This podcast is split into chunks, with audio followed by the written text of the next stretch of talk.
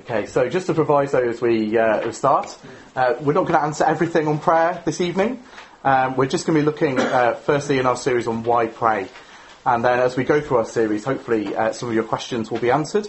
Kind of remind you that there are blue slips, uh, tearaway slips on your notice sheets. And if you want to ask questions uh, on a Sunday evening, then we can deal with those questions as well as we go through this series on prayer.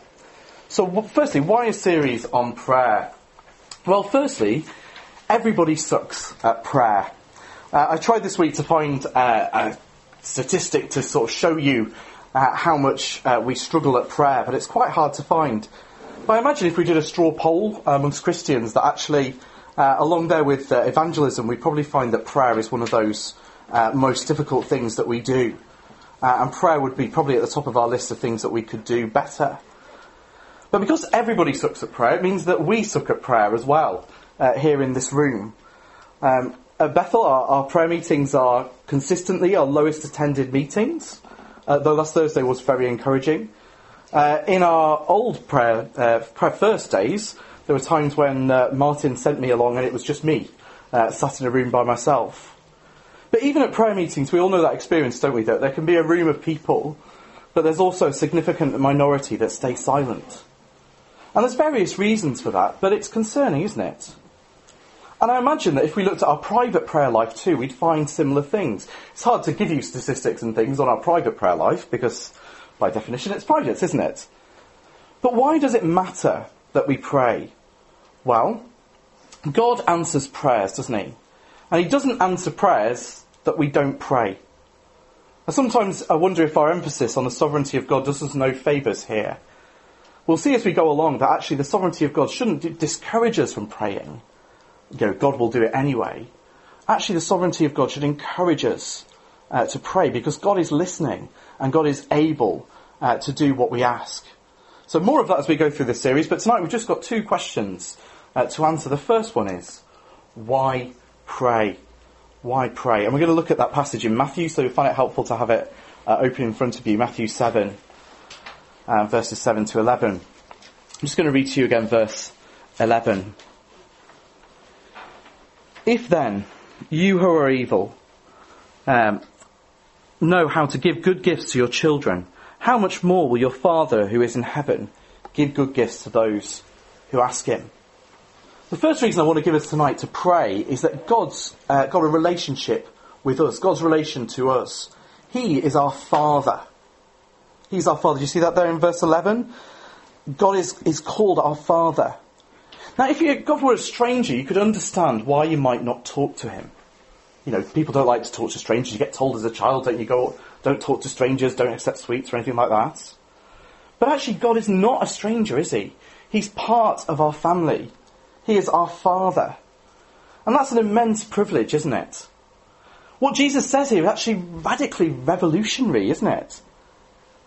God is, is not referred to that way in the Old Testament as the father of, of individual people. But to say that God is your father, just you and me, your average Joe Bloggs, that's huge, isn't it? So our relationship to God is that He is our Father. And the first reason is that we get to pray to God. That's an amazing privilege and a reason to pray. We actually get to pray to the God of the universe. The creator and sustainer of everything is our Father. We're in relationship with Him. Just imagine for a second that a, a woman uh, waltzes up to the White House, you know, drives a car in, parks a car up, and uh, sort of waltzes her way into the White House and grabs Donald Trump and starts telling him what to do. Well, you know who that is, don't you? You've heard this illustration countless times. It's his daughter, isn't it, Ivanka? That's probably, probably slightly true. but, um, yeah, we actually have that privilege, don't we? We have the most powerful person in the universe as our father. If you've been watching the news, he's got an even bigger button, even than Donald Trump. and he knows how to use it as well. His character will come to it in a minute. But God is our Father. It's a, it's a privilege for us to pray. We get to pray. That's the first reason uh, why we should pray. The second reason is our relationship to God. Our relationship to God. We are His dependent children. Have a look at uh, verse 9. Or which one of you, if his son asks him for bread, will give him a stone? God here in this illustration, this picture, is the Father and we are the children. And that is real, isn't it? That's our real situation. But more than that, the picture that's given is that we're his dependent children.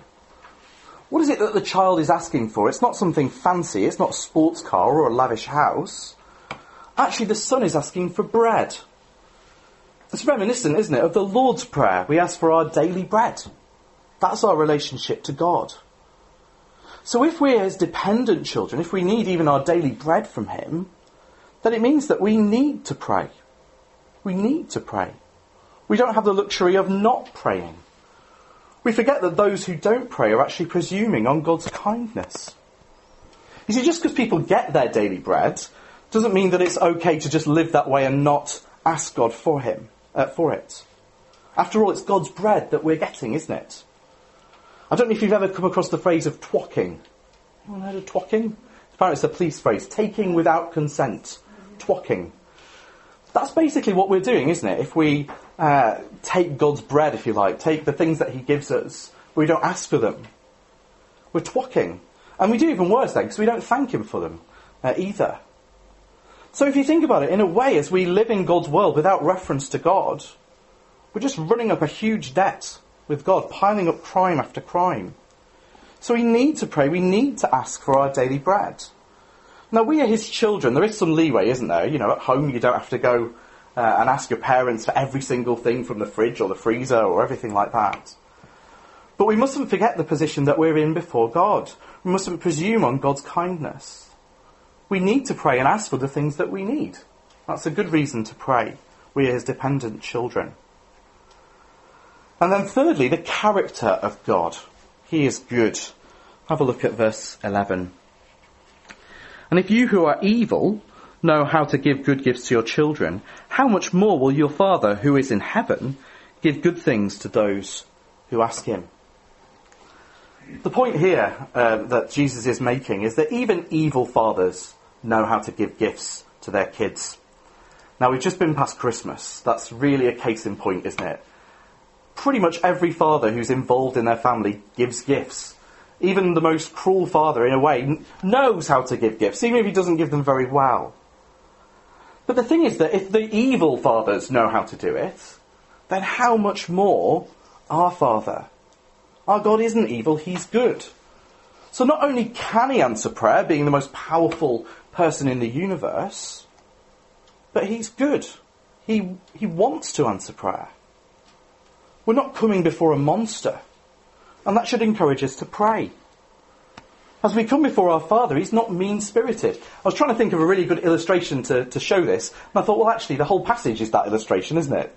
That we don't uh, give, uh, when our children ask for something like bread, we don't give them a stone or, or something awful. Uh, if you uh, know the Four Yorkshiremen sketch, uh, you know the, you know that one where they, they're always trying to outdo each other and they try and say how hard it was at home. You know, when we got home, our dad would thrash us to sleep with his belt. Uh, and then the next one's, uh, well, our dad would beat us over the head with the neck of a bottle if we were lucky. And it goes on and cut you in half with a knife, uh, knife bread. That's not our father, is it? Our father is not evil. He's not mean spirited. That's not what he is like. He is loving. He is caring. He wants us to pray to Him and He wants to answer prayer. That's a wonderful reason to pray. He is good. He's not evil. Fourthly, the invitation of God. Ask.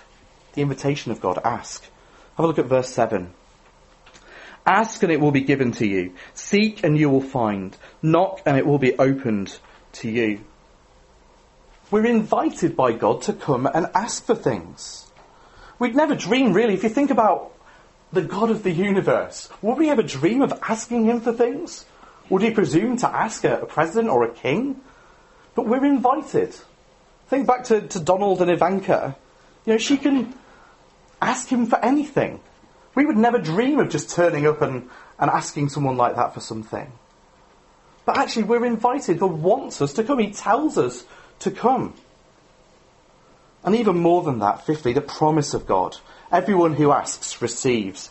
Have a look at verse 8. For everyone who asks receives, and the one who seeks finds, and to the one who knocks it will be opened. We are promised by God that if we ask, we will receive. So again, what God is promising is effective prayer.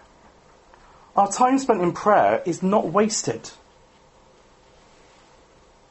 We have to spend that time talking to God, but it's effective time.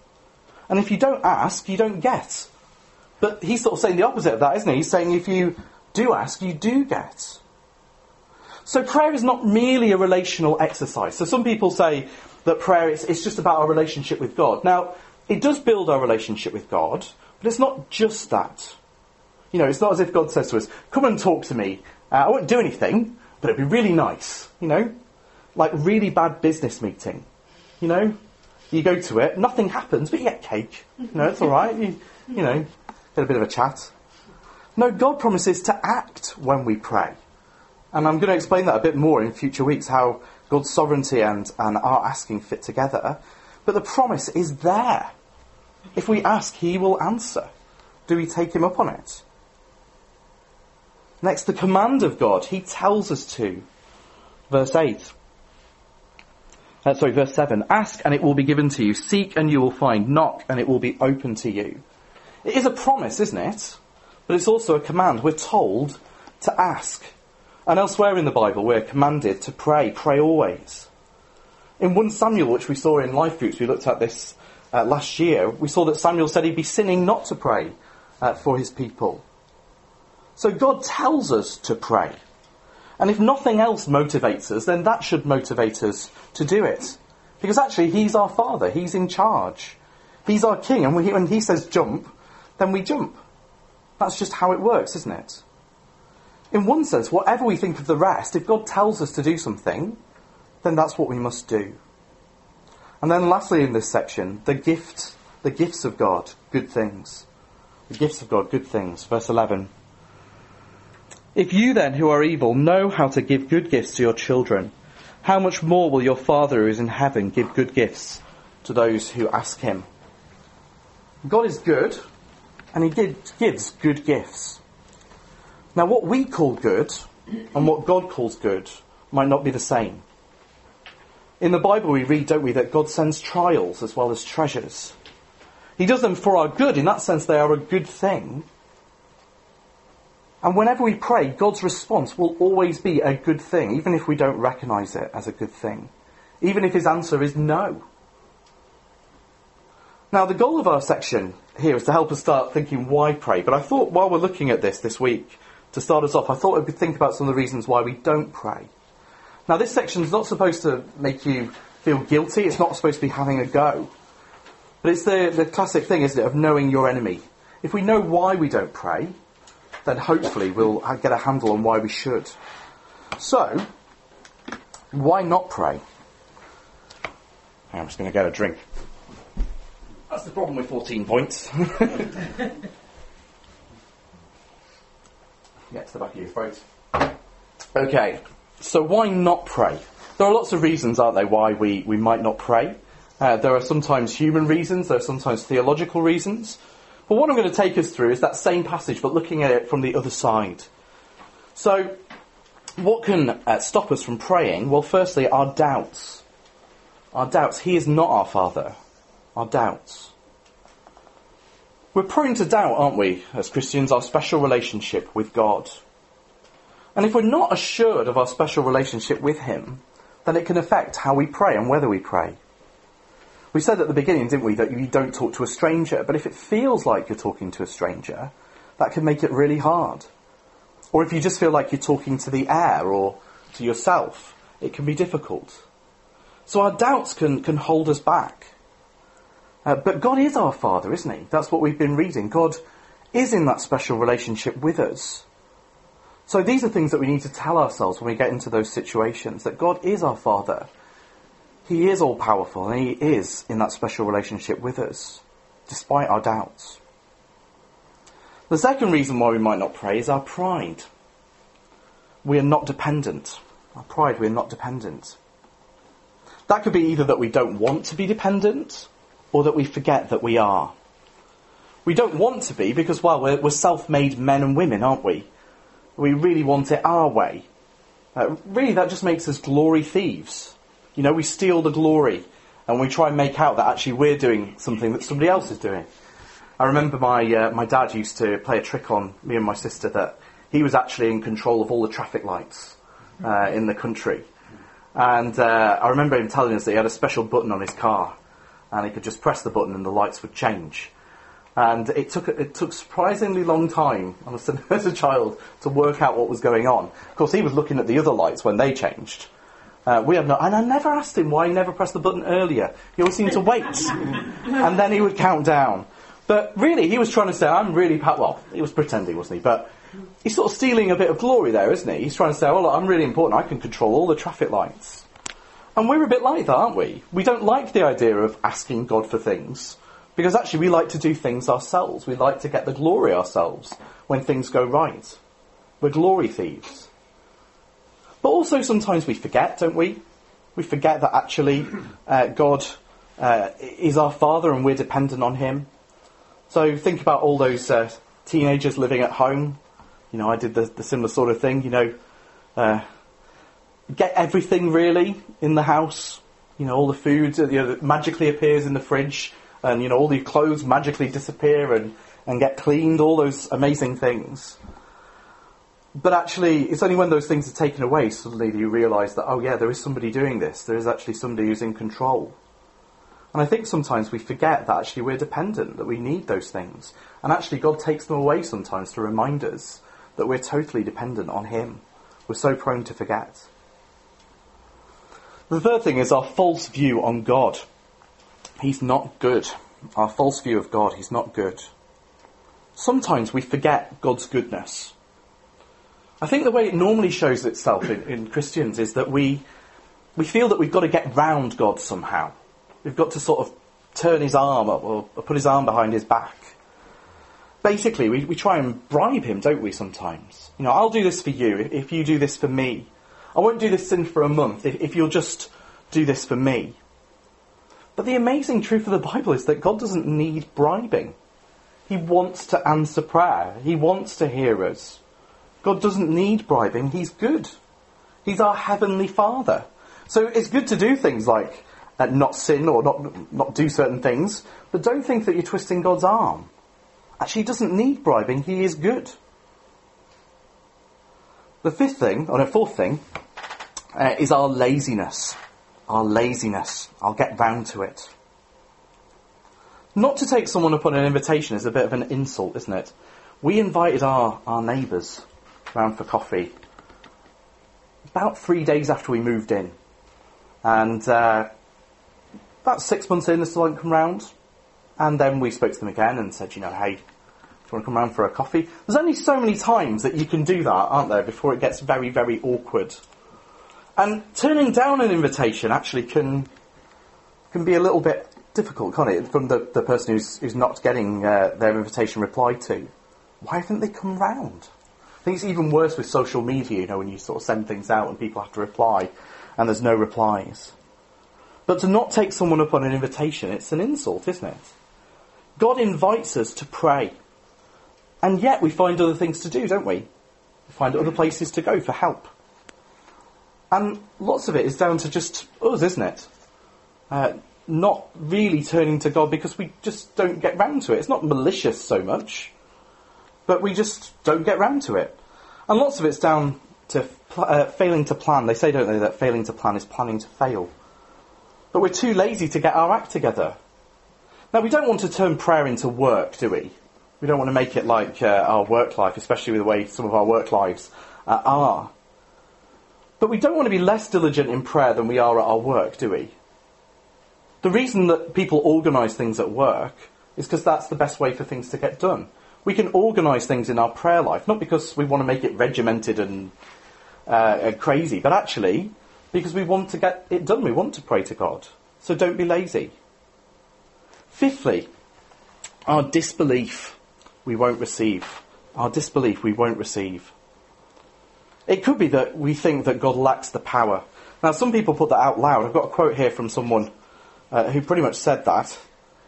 I'll read it to you. He's right, a Christian writing about prayer.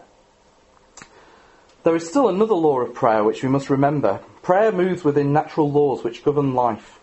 And when we think of it, this is a necessity. The character of this world is that it is a dependable world. If the laws that govern it were erratically suspended, it would cease to be an order. It would become a chaos. Suppose a man accidentally fell from the 40th floor window of a New York skyscraper. Suppose him to be a good and devout man and a firm believer in prayer.